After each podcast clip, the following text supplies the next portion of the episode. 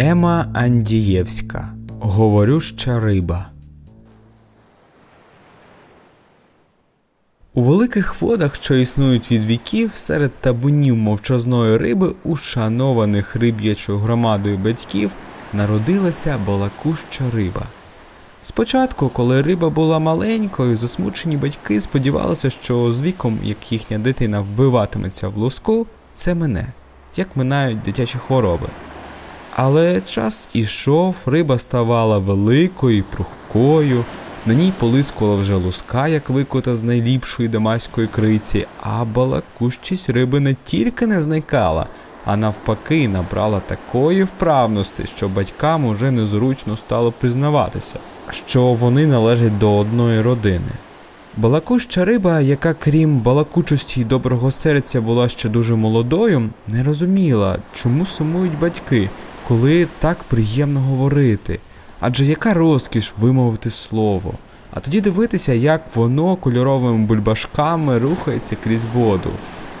Одного разу навіть підсліпуватий хижак, що доживав віку на дні, на свій сором, не розгледівши, що то не черв'як, спокусився цими бульбашками і проковтнув кілька.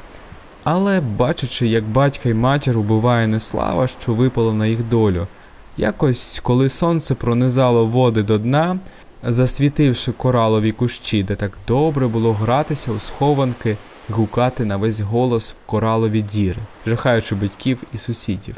Балакуща риба попрощалася з блакитними водоростями, де жила її рідня, і, війнувши хвостом, попливла шукати іншого табуна.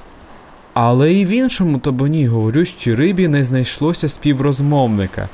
Хоч і скільки їм риба розповідала пригод, хоч і скільки показувала, як легко і приємно говорити, вистачає тільки розтулити рота, і голос так і стелиться по воді. Всі риби, що траплялись на дорозі говіркої риби, мовчки затулялися плавниками й тікали.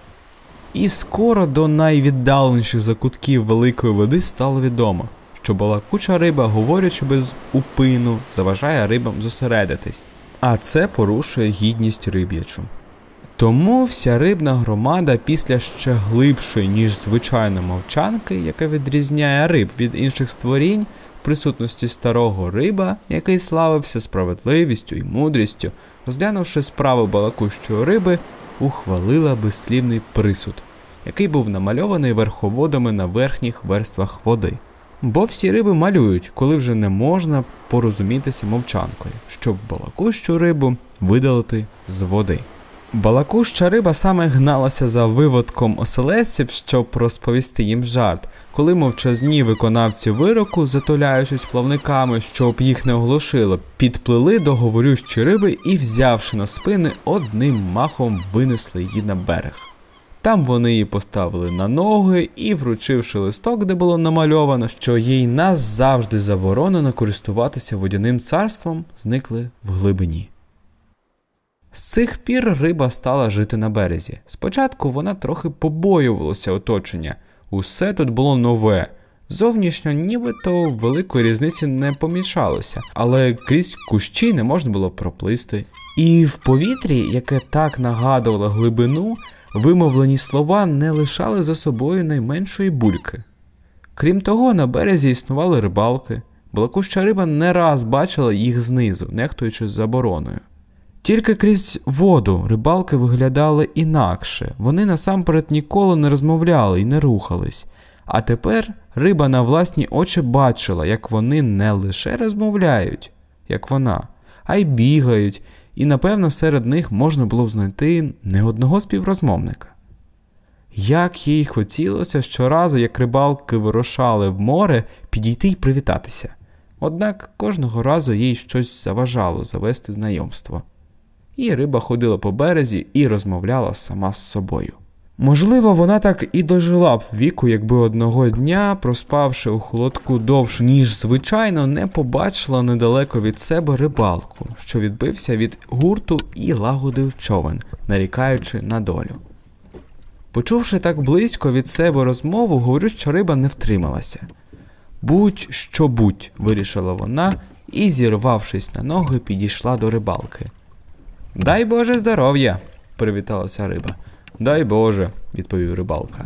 Що ти робиш? спитала риба. Я лагоджу човен, а ти що робиш? Я шукаю співбесідника, озвалася риба. Гаразд, мовив рибалка. Я їду на три дні ловити рибу. Сідаю у мій човен, ти мені розповідатимеш, щоб я не заснув, та я попереджаю тебе, що я не говіркий. Нічого, відповіла риба. Аби ти слухав, я говоритиму за двох. З цього часу вони подружили. Риба допомагала рибалці вибрати добрі місця для ловитви, розповідала, що діється на воді і під водою, а рибалка ділився з нею турботами. Невдовзі риба знала не тільки ймення і подобання усіх його дітей і жінки, а й як виглядає у рибалки в хаті й на подвір'ї, чим він журиться і що думає. Інколи, коли щастило добре продати вилов, рибалка приносив пляшку вина, і вони удвох розпивали її по чарці, приємно гуторячи. Так, однієї місячної ночі, коли хвилі були гладенькі, як пляшка, яку вони щойно викинули з човна, рибалка відчув, що ліпшого приятеля, ніж голюща риба, в нього нема, ніколи не буде. І сказавши, що його дім, її дім, попросив, щоб риба конче прийшла до нього у гості, бо такого приятеля він мусить показати своїй родині. Якщо ти не нехтуєш моїм домом, закінчив рибалка, то завтра я чекаю тебе на обід. Я не нехтую твоїм домом, відповіла риба. Адже ми приятелі. Все, що моє, то й твоє. Тільки я ніколи не ходила до селища, і я не певна, чи знайду твою хату. Це так легко, відповів рибалка. Ти лише прав слід он на той пагорбок, а звідти йди прямо. Перша оселя, яка трапиться на дорозі, і буде моєю хатою. Я тобі вийду на зустріч, але навіть якби мене щось затримало, йди просто до середини, тебе вже чекатимуть. Єдине тільки прошу тебе, не проспи, або не забудь нашого домовлення, бо я покличу знайомих і велю жінці зготувати обід. І коли ти не прийдеш, я дуже сумуватиму і думатиму, що ти не хочеш переступити порогу моєї хати. Я прийду, сказала риба. Я чекатиму, пообіцяв рибалка. Наступного дня ледве сонце вийшло з води, як риба підхопилась і, протерши бризками очі, випростала плечі. Я йду до рибалки в гості, сказала риба сонцю.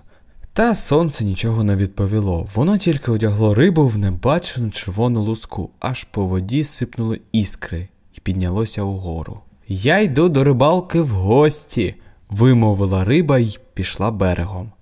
Сьогодні мій найліпший приятель прийде до нас у гості, сказав рибалка жінці.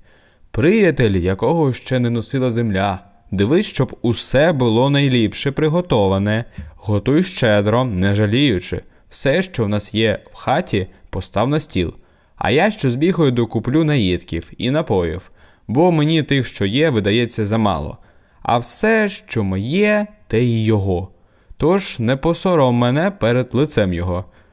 Ти зовсім уже здурів. вигукнула жінка.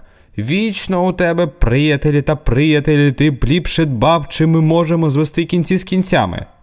«Е, Якщо мій приятель прийде, нагадав рибалка, не слухаючи жінки, скажи, що я зараз прийду. Нехай він заходить до хати, я тільки заріг і назад.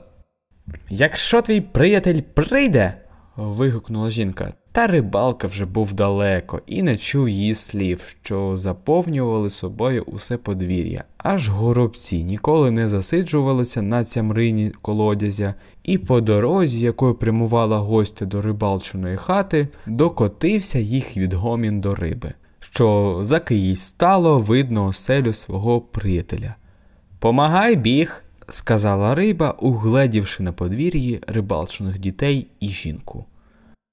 Говори ще риба. закричали в один голос діти. Але жінка гримнула на них, щоб вони не голосували і не заважали поратися, бо їй і так ніколи вгору глянути, а тут ще й недолугий чоловік запрошує таких приятелів, для яких мало ще не з ніг треба збиватися, аби догодити. Помагай біг, привіталася риба ще раз, вже трохи голосніше. Та жінка, яка зранку до вечора не стуляла щелепів, так багато говорила сама, що не почула, як біля неї риба говорить.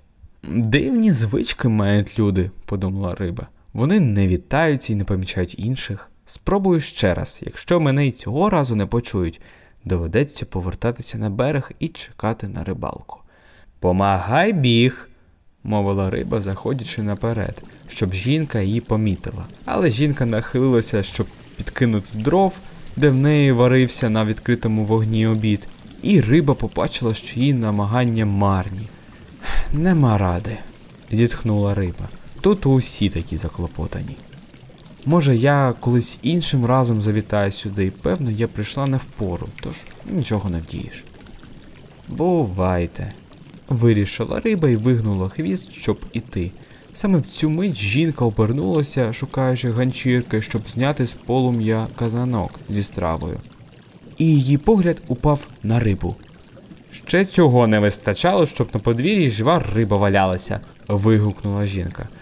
Нещастя моє, доброго я маю чоловіка, який навіть вилову не здатен донести до хати, не розтрусивши половину по дорозі. Я не вилов, обізвалася риба. Я говорю, що риба, я приятель вашого чоловіка, і мене запрошено до вас у гості. Та жінка від власної балаканини не почула риб'ячих слів. От і буде доповнення до обіду, зраділа вона, беручи рибу на ніж і кидаючи її на сковорідку. Я риба! Тільки й встигла вигукнути риба, хапаючись за серце, як їй потемніло в очах, і вона зашкварчала на пательні. Щось довго нема мого приятеля, мовив рибалка, повернувшись додому з пляшками в веселих наличках і пакунками. Я купив усе, що мої очі бачили, і гадаю, приятель утішиться. Тобі тільки й думки, що приятель, казала жінка. На щось іншого в тебе нема ні часу, ні очей. Ти вже хоч би пильнував вилову, а то розтрусив на подвір'ї найліпшу рибу. Добре, що я вгледіла та засмажила, інакше пропало б добро. Я не розтрушував риби, заперечив рибалка. Як це так не розтрушував? вигукнула жінка. Ти лишив на подвір'ї таку рибу, що я ледве з нею впоралася. Риба. Вигукнув рибалка, пригадавши, що він забув сказати жінці, що його приятель риба, і кинувся до сковорідки. Чи ти здурів, сказала жінка. Чого ти так кидаєшся? Можна подумати, що ти ніколи в житті не бачив смаженої риби. Глянув рибалка на сковорідку, але смажені риби всі однакові, і рибалка не впізнав свого приятеля. Балакуща риба відрізнялася від інших тільки голосом, без якого вона стала такою, як і решта її братів і сестер. Довго чекав рибалка на свого приятеля, та балакуща риба не з'являлася. Вже й діти полягали спати, і рибалки почали лагодитися на ніч на ловитву, а риба все ще не йшла. Рибалка кілька разів виходив на дорогу, думаючи, що може риба не може знайти його у селі, однак риби не було ні на дорозі, ні на березі, де вони удвох розпивали вино, вирушаючи на ніч в море. Хоч і скільки питав рибалка перехожих рибалок, чи не бачили вони його приятеля, говорющої риби, яку він запросив до себе в гості, забувши попередити жінку, що його приятель риба. Йому ніхто нічого не міг відповісти, та й люди тільки похитували головами, чуючи про говорющу рибу, а згодом почали й цуратися. Бо щоразу, повертаючись з моря, рибалка розповідала, як замість їхати з ними на ловитву, рибалка ходить по березі і гукає свого приятеля. А коли витягнуть з виловом сіті на пісок, він припадає до кожної риби і на колінах благає, щоб вона сказала йому хоч одне слово.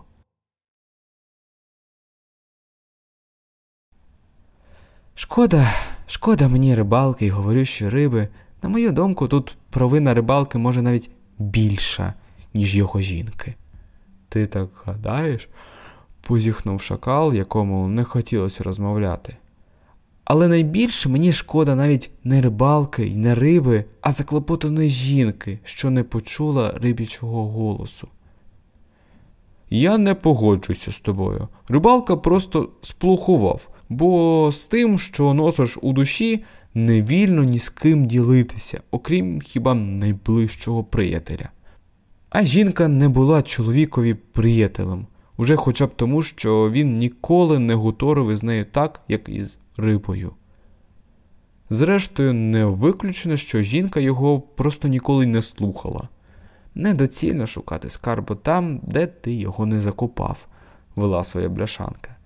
Саме тому з усіх потерпілих мені найбільше шкода жінки, яка не почула голосу говорющої риби. Риба загинула, це сумно. Однак кожен мусить раніше чи пізніше вмирати. І, як на мене, горе рибалки з приводу загибелі приятеля навіть сумніше, ніж сама смерть риби. Та вмирати за все життя, не почувши голосу риби, це справді найгірше, що може трапитися людині.